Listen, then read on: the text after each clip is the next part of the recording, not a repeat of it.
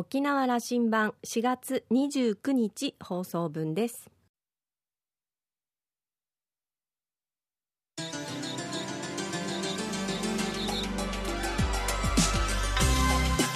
皆さんこんにちは。沖縄羅針盤パーソナリティの富田恵です。先日東京ディズニーリゾートに行ってまいりました。ディズニーランドとディズニーシート両方楽しんできちゃいました。実は開園35周年を迎えているんですよね、えー、来年の3月25日まで東京ディズニーリゾート35周年ハピエストセレブレーションを開催中です。一般公開に先立って実はプレスレビューが行われまして私はそこにお邪魔をしてきたんですけれども今週来週と2週にわたってめぐみのあしゃぎだよりのコーナーで詳しくお届けしたいと思います。沖縄羅針盤今日も5時までお付き合いください。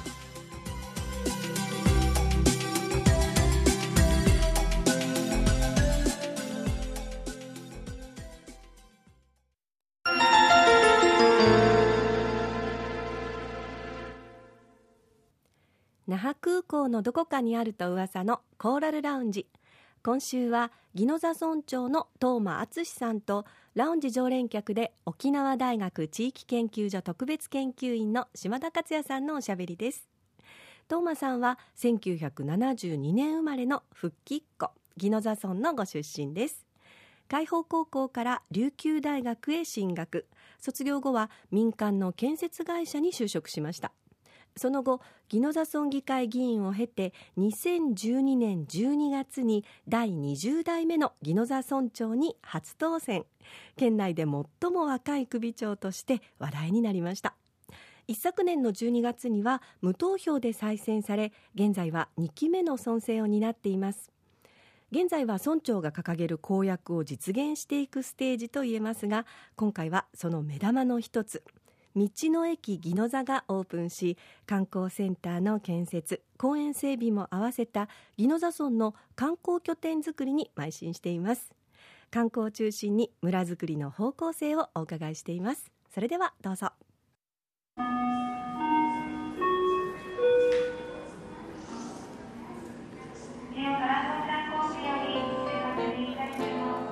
コーラルラウンジに宜野座村の東間村長を来てもらいました。足掛け3年と言っていいですかね。あのカンナリバーパーク構想というものを構想を立てて、はい、そしてその拠点としての道の駅をこう充実させていこうという話でしたが、はい、オープンしましたね。そうですね。少し概要を村長の言葉で聞かせてくださいえーまあ、あのご存知の通り沖縄県、まあ、観光中心、まあ、観光立県と言われて久しいんですが、えーまあ、沖縄県の中でやはり東海岸っていうのはなかなかあ観光という意味ではですね常に西側に遅れを取ってきたというような状況があると思います、まあ、いろいろ立地条件といろいろありますのでそれは致し方ないと思うんですがやはり、まあ、国を挙げてですね観光振興を図っている中でやはり我々もその観光というものを地域の中に取り入れて地域の活性化また人が多く来るということはそれだけにぎわいが生まれるということなのでそういう意味ではやはり村づくりの一つの方向性としてですね進めていきたいということでやってきました。まあ、宜野座はそんな村の真ん中にインターがあってね、はい、それも宜野座インターという自分たちの看板だけでできるインターがあって そうです、ね、すごく幸せなことですよ、はい、そうです。トモさん今日はね東海岸を代表して語ってもらおう。あのやっぱ面白くなってきたわけ。この南から行くとね、はい、うん。あの八重瀬から始まる八重瀬もね道の駅を作って東海岸からこう始まる。んで南城が面白くなりましたでしょ？そうですね。人が呼べる街になりましたね、うんうん、そして与那原に入ってきて中城観光入ってくると与那原はあのマイスという誘致、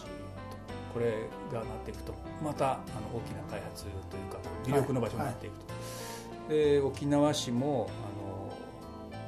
あの新しい海岸ができようとしていると、うん、スポーツコンベンションという形になっていくと言ってるんですけどそれからカッチン半島があって、はい、あそこも今ドライブコースさっき僕は、うん、あの石油プラントって言ったけども、うん、でも観光客いっぱい来てるんですよね,、海あの海中道路と、はい、そこからこう回って島々があって金湾があって金湾もやっぱりこれあの眺望いいですよ、島々向こうの、はい、あのまあ、偏座とかあの辺の島のこう形なんかいいですよね。で宜野座に入っていく、それから25年前だとまだ道路が整備されてなかったあの東村から国頭にかけてのあの道路も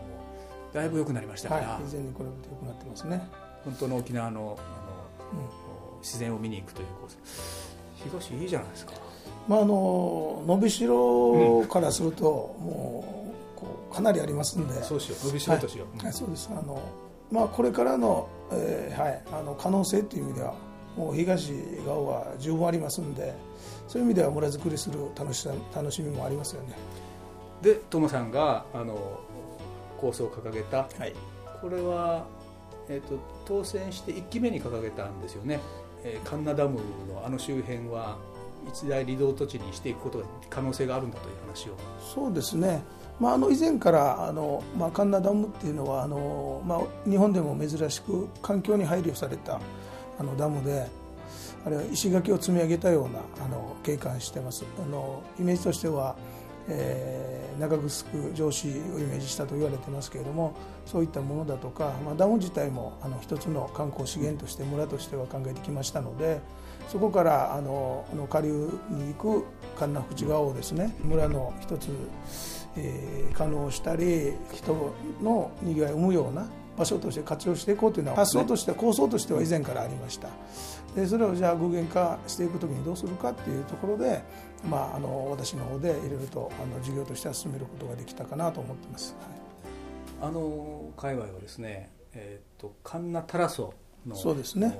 はい、あれはホテルかりゆしグループさんと一緒に組んでまた新しい魅力に作っていこうとなさってますよね。そうですね。今指定管理が、はい、あのかりしさんにしてもらってますしまたホテル計画もホテル計画もあります。はい。で海岸線があってそのカンナダムから流れてくるその川があって、はい、川べりで楽しめるという空間があると。そはい。でそこにまた宜野座村の宜野座村を中心に、まあ、近隣市町村のですねえー、こう農作物また水産物とかそういったあのものが集まるようなあの場所もありますので、まあ、未来技能座というところですけどもそこがあの道の駅としてまずは指定されましたのでそこでまた美味しいものを食することもできる。でまた買い物もできるというようなものがですね、まあえー、できれば遊び食事そして、えー、まあその中で時間を費やしていただければですね村としても活性化につながるだろうと思って、ね、それが東海岸道路にあるんだと。そう、ね、これを売りにしていこうということですよね、はい、はい、あのー、まあ観光客だけとは限らずまずはうちの村の村民にとっても、えー、楽しめる場所。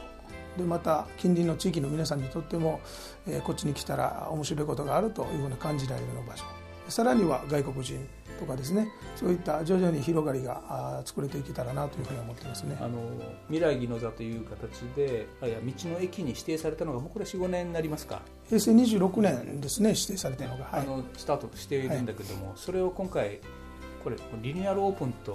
いうふうに銘打ってるけども、はい、もう生まれ変わったぐらいに大きな建物ですよ。そうですね。まああのもともと農産物の直売所として活用している場所に情報発信のものをつけたりとかまずは東海岸初めてのまず道の駅にこう認定してもらおうというところが始まりましたので、まあ、実際は直売所がまずはメインでした。でも新しい施設っていうのはその情報発信機能をさらに強化しながらまたあの公園だとかですね大型遊具だとか子どもたちが水遊びできるとか可能体験ができる大型遊具いいですね、はい、これであのいや南部の方にも大型遊具が来たくてその観光客がですよ、地元客ではなくて観光客がこの大型遊具が楽しいっつって来るということになってるというところが豊見城なんかにあるそうですね、まあ、我々あのあちらこちら、まあ、あの県内でも遊具設置されているところ見に行きました、まあ、やはり多くの外国人の皆さんも来てるのも知ってますしまあ、あのその辺どうしても西側に流れがちな人を東側に呼び込む手段の一つとしてですね融合というこうアイテムというのはあの私としては必要だろうと思ってました無料で使えるんですよね。もちろんです。はい。そしてそのあの遊具の前には神奈川がこう、はい、あの川べりがあって川遊びもできると、はい、そうですね。あのカヌーもまあ当面はちょっと予約とかですねそういうことしないといけないとは思うんですけれども、まあ、将来的にはその辺のこう川遊びもできるような形に持っていきたいなと思ってますし、まあ、川がちょっと危険だなというふうに感じるんであればあのまた水盤があってですねあの小さなお子様でも遊べるようなところもありますので、まあ、そういう意味ではあの子どもたちがこっちに来て笑顔がいっぱいになるような、えー、施設にしたいというコンセプトも私の中にありましたからそういうふうな施設にに完成したんじゃないかなと思ってます。うん、あのリニューアルオープンと銘打ってるけども僕はもうあの新しい、えー、道の駅がもう誕生したぐらいな印象あって、まあ、確かにそうですね、うん、あの期待してゴールデンウィークはぜひ県民の皆さんに来てもらいましょうそうですね。足を運んでもらうきっかけはい、ヤンバルに行く途中に、まあ、宜野座に来ていただければいいかもしれませんね。やっぱ宜野座の僕は強みはねあの許田のインターの一つ前のインターで降りて、はい、そして村の中心部分にインターがあるので、はい、そこからあの北にも南にもそうです、ね、ちょっと南に行くとこのあの道の駅宜野座があるという、はい、そこで食事したり買い物したりするという、ちょっと立ち寄ってという話が僕はあの一番届くメッセージだと思いますけどね。そうですねあのやはり、こ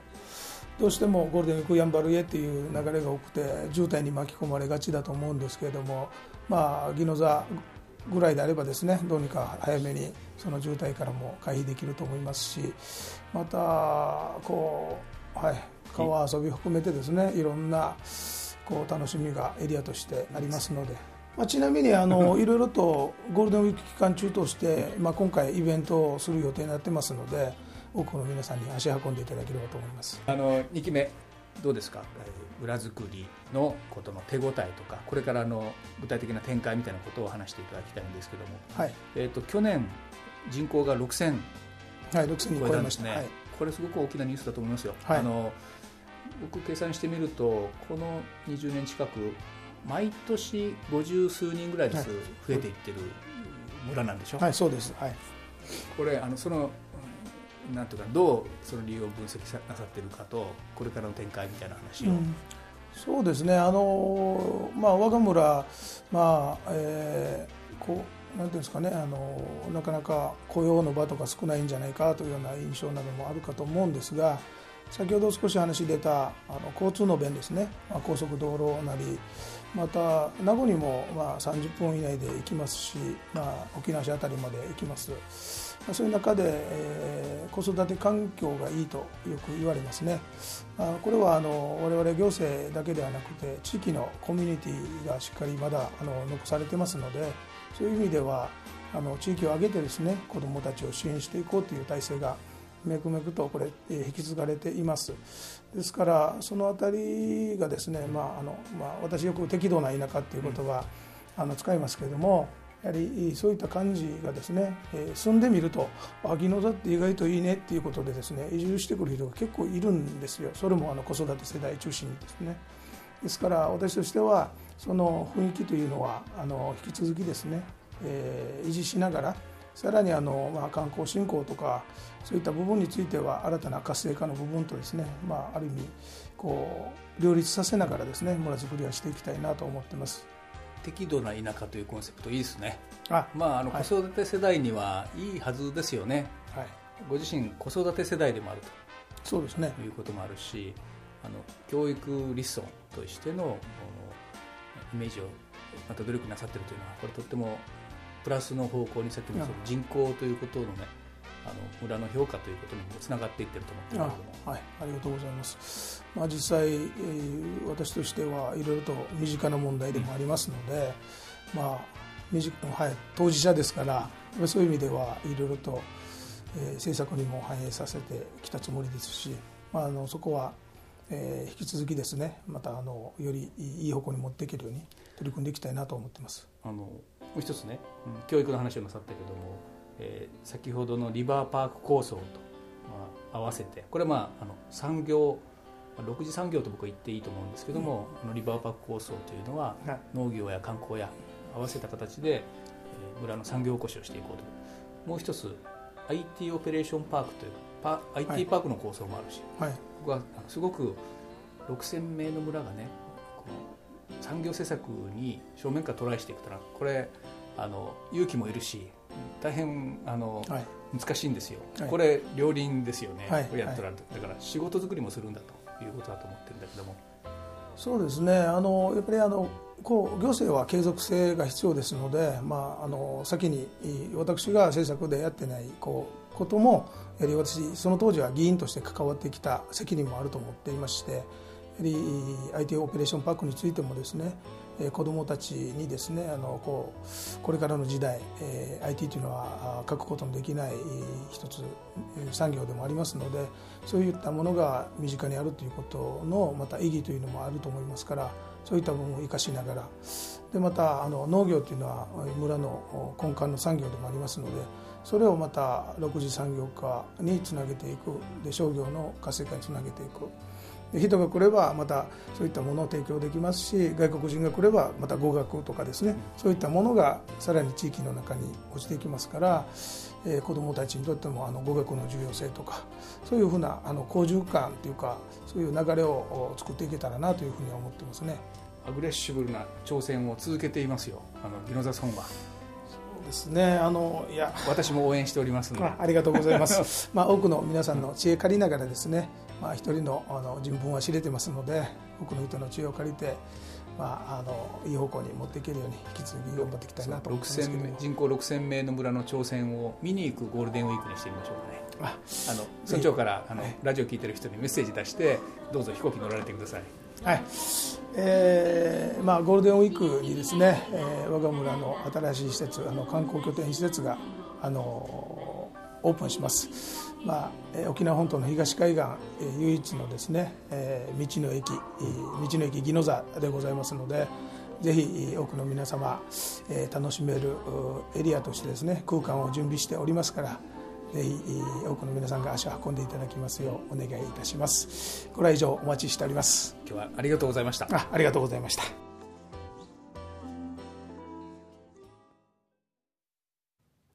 復帰っ子のトーマ村長。あの私も同い年なので初当選した時にはわあこんな若い村長さんが誕生したんだとあの思いましたけれども、えー、ガラマンホールでね、えー、舞台の公演を行った時にトーマ村長の方に、えー、表敬でお邪魔したことがあるんですけども大変温かく迎えてくださいましてご自身もね芸能大好きということであの応援をしていただいたんですけれどもでもとってもね体格も良くてなんかこう頼りがいのあるリーダーという感じがしますよね。今、2期目の村政運営に励んでいらっしゃるんですけれども観光をはじめ農業それから子育ての支援にも力を入れているという村長宜野座村だけではなくて東村全体の発展のためにも頑張っていこうということです、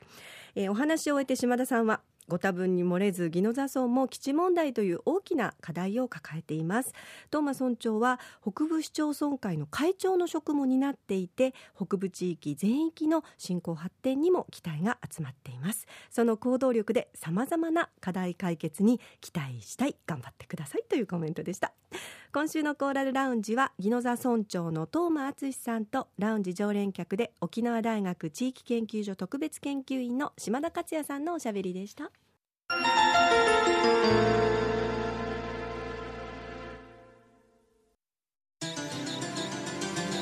ラジオ沖縄ではラジコでの配信を行っています。スマートフォンやパソコンでリアルタイムで聞けるほか1週間の振り返り聴取も可能です。それから沖縄羅針盤はポッドキャストでも配信していますのでラジオ沖縄のホームページからアクセスしてお楽しみください。